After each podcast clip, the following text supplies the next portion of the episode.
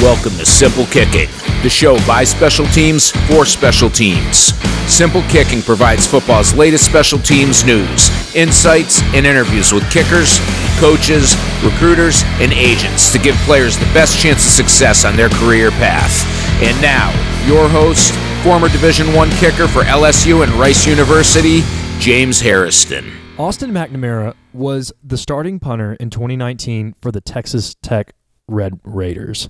As a true freshman, he was selected to the All Big 12 team and the USA Today Freshman All America team.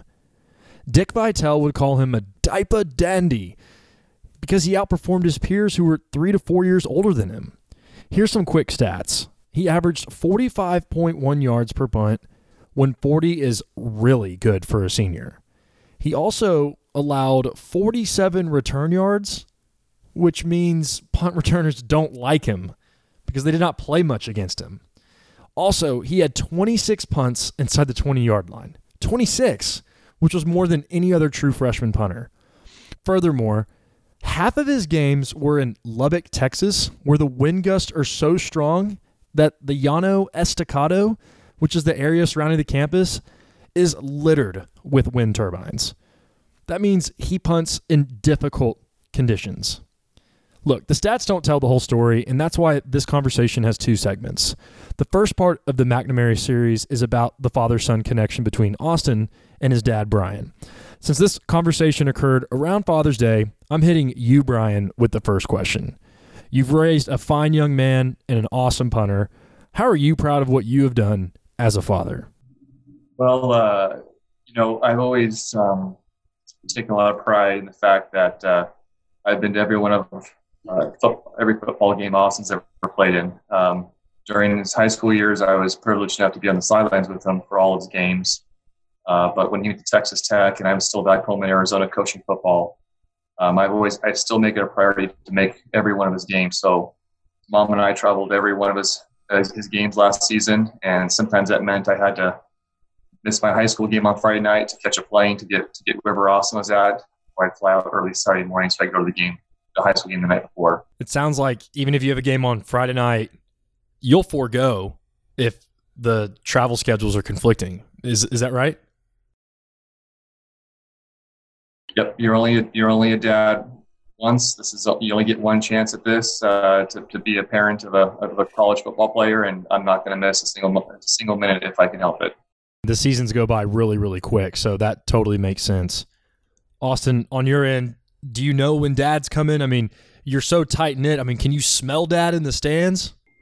Yeah, um, I I usually can. They're usually there pretty early because um, in warm ups, obviously no one's there to watch kickers and punters warm up. So he's always there um, with my mom or grandparents or whoever is there with them. Um, they're usually like pretty close to the field, um, so I can always go um, and say hi to them, and and they can always you know watch me warm up and, and kick and kind of it kind of helps me um, personally just like kind of feel more comfortable because obviously I'm used to them being there um, like my high school games because obviously I you know live there and stuff. But now that we're in different states and stuff, um, seeing them there kind of helps me calm down a little bit because you know game days can be sometimes they can be a little you know uh, hectic and and crazy um, with the environment and everything. So it's been really cool to have them there, and I always try and you know see them or at least wave or acknowledge that they're there. So it's been cool. All right. So, do you guys have any like pregame rituals? Is there any kind of secret handshake that we should know about? Yeah, I mean, um, it's kind of just like a you know, hey, and um, kind of just uh, yeah, peace. Is pretty much it. and basically, like also, um, like they just kind of talk about like I'll either tell them um, some things I'm trying to work on that game, like you know, what's our game plan going into it, not without giving too much away, obviously, um, and kind of just telling them what I'm what I'm trying to do this game, and they can and they can look for that and and try and uh, try and help me with that. So it's pretty it's pretty so, brief. So yeah. So James, oftentimes we get there early enough on Friday nights, wherever we are, Kansas, West Virginia, Lubbock, where we visit with him in the hotel. So we're able to sit and chat with him for a while. The team hotel the night before the game. But on Saturdays, um, we don't expect really anything from Austin. Uh, we may wave to him, but we know this is a business trip and it's, it's time for him to get to work and do his thing. So we leave him alone until after the game. Then we'll give him a big hug. there's no doubt that college football is a business trip. But it's super cool that like mom and dad and grandparents come to the game. Yep, hundred percent. Every week. Yeah. So a lot of kickers and punters out there who are being recruited, it's really difficult to figure out, okay, which school do I want to go to? Did proximity to home play a role in how you chose the school?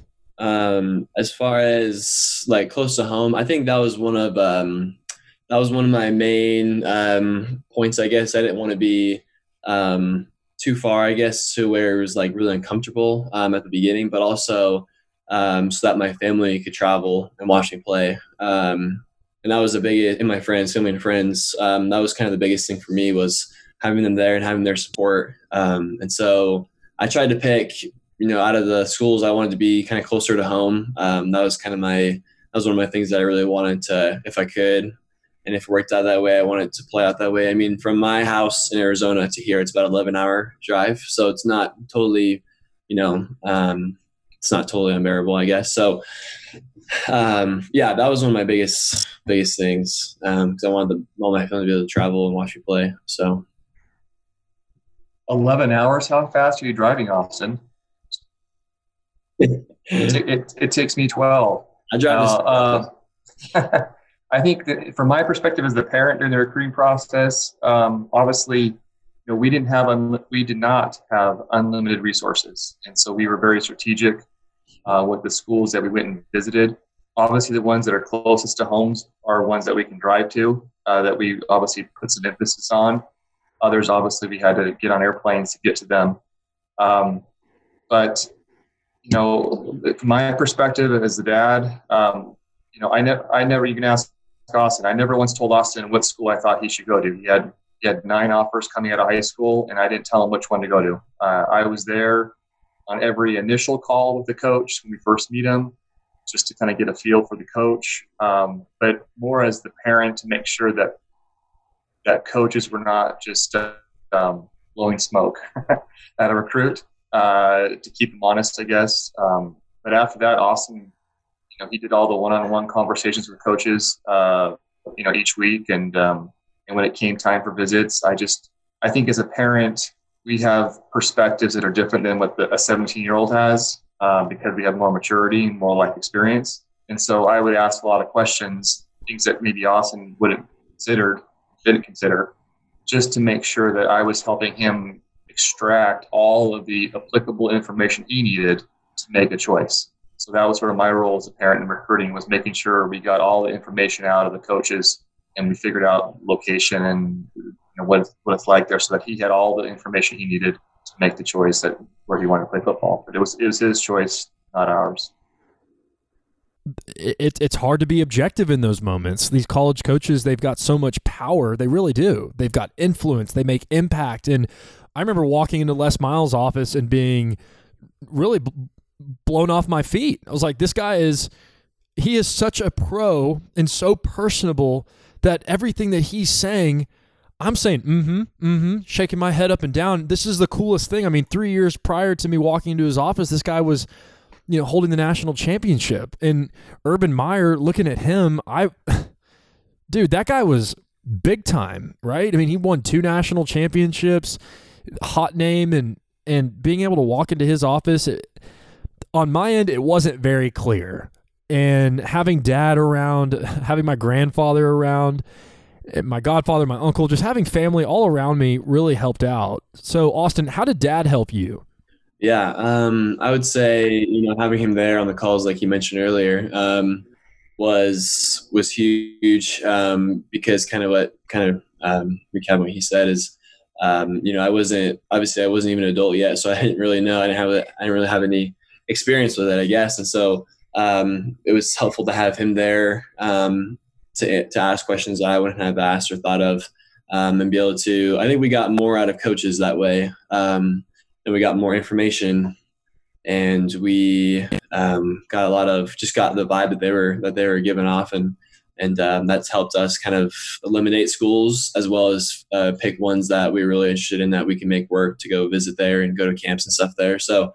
Um, like I said, yeah, he he was a big help on the calls, and I kind of because like sometimes when you're like you're a younger kid, even like 16, 17, you're talking to a college coach. You know, sometimes it can be a little scary or intimidating. So um, having him there is definitely made it a little more comfortable. So I think one thing more to add too, in Austin, you can you can tell you can uh, give your honest uh, feedback on this part, but uh, as a parent, I always felt like it was important for Austin to learn um, how to you know, talk to coaches and how to ask questions. So we would do, I'd force them to, to do some research before a call, you know, where are they located, who's the coach, who's the current kicker and punter, you know, what's a question or two, Austin, that you want to ask.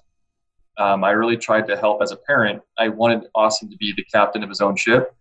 Um, I was the navigator in the background, um, but I wanted him to learn how to ask questions, um, how to have conversations with just like you said, James, the Les Miles of the world, these powerful coaches that you are sort of in awe of, but you can ask good, solid questions. And I know I know Austin sometimes didn't like me uh, hooking him that way, but hopefully he felt like it ended up being to his benefit. no, yeah, it really it really did benefit me because um, I mean after after a few uh, calls um, and having that experience, and it got really easy for me. Um, and it just got easier and easier every time I did it. And, and even today, if I talk to our coaches or other coaches or whatever it is, coaches the next level, it's, it's a lot easier to talk to them now because having that experience um, and having that practice, I guess. But yeah, like I said, I'd have to, I'd research some stuff about them, um, the coaches, the program, uh, kind of where they're located, how their school's like, everything like that. And so um, to kind of get a feel um, for these new schools, um, that maybe I haven't heard of or talked to as much or even been to. So, yeah, it's definitely helped me. You guys bring up a great point, and it reminds me of like dating, talking to these college coaches, and, and really getting to know them and finding out, okay, is this a place for me? If it is, let me find out why. If it's not, let me be able to communicate that, you know, at least to myself why I should shouldn't go there. And you know, Brian, it, it really sounds like you gave Austin the ability to ask the questions, which was really cool because it's kind of hard to let go of control. I mean, here's your kid's future, and you kind of let it let it go. You gave him the opportunity, you gave him the freedom to go out there and figure this out on his own, and I think that's really cool. Well, yeah, these these young guys, you know, they, they, they don't they don't they, never, they have never done this before, and so they have to learn. and uh, you learn through trial and error and practice. Um, but you know, again, I, I, tried really, like I said, I was on the initial call, but after that, it was just Austin, the coach. I, I wasn't the, the, the parent that was on every single call, you know, and it wasn't it wasn't about me and the coach. It was about Austin, and the coach, and I tried to, you know, I don't know, I could tell I could tell Coach Wells at Texas Tech, we're the kind of parents we're better than not been heard. Uh, you'll see us, but you won't hear from us. So we're just there to support. I'm speaking with Brian McNamara, who is the father of Austin. Again, Austin was a all Big 12 punter, one of the nation's best punters as a true freshman. So you learned so much in the recruiting process. You went to camps, you got the rankings, you got the coaching. What wisdom would you share with a parent who's listening? Yeah, so um, you know, we again we did not have a ton of resources to do tons of camps. So again, we were very strategic. Uh, we would only we'd only go to a couple of camps a year, frankly. Um, you know, Austin's improvement came through weekly training, um, primarily with me in the beginning. Um, as he got better, uh, we found a, a local uh, ex NFL All Pro guy, Mike Vanderjagt from the Colts, who lives here locally in Phoenix, uh, to work with Austin and that proved to be super helpful. Uh, where he would get lessons from Mike, you know, once or twice a month, and in between those lessons, Austin and I would be working on whatever it was that Mike had taught him, you know, in the previous lesson. You know, because we would kick two to three times in total every week. Camps are really helpful. Um, the camps are great for exposure. Um, we talked to 30 something division one coaches during his recruiting process and um, every one of them pointed to either one or two of the main camp websites in the rankings lists. And Frank, because we just live in Gilbert, Arizona, no one no one knows where that is. Uh, but for them to find us, it was because of the camps and the rankings, those kind of things. Um, but uh, you know, I think the camps are, are also really good for um, competition uh, as well as how to handle pressure. Remember, uh, you know, Austin can probably speak to this better than I can, but uh, I think he got to the point where Austin had to, had to kick a couple of game winner, game winning field goals in high school in overtime. And I asked him afterwards, "Were you nervous?" He's like, "No, because I'm used to so and so yelling in my ear at a camp, you know, to, to, to earn whatever some sort of prize." And it became easy for him. Uh, so the camps are great at that because I can't replicate pressure. I can't say, you know, which was just Austin and I in the field by ourselves. Hey, Austin, if you miss just one from 40, you know, 50 push, 50 push-ups. That wasn't that big of a threat to him. Um, but going to camps definitely helps with uh, um, being able to handle pressure. It helps you prepare for in-game kicks. Um, it definitely is the best way to have exposure, in my opinion. Um, uh, but you have to be careful because it can be pretty expensive. And finally, that the, I don't think camps. If you just went to camps and that was it, I don't think you would progress as quickly as a, as a kicker or punter than if you go to camps here and there, but you have some sort of training, some sort of development on a weekly basis back at home locally, because I think that's where a lot of the progress comes. It's actually in between camps. Go to camps to show off what you've been working on. It sounds like getting better is really the best way to get recruited.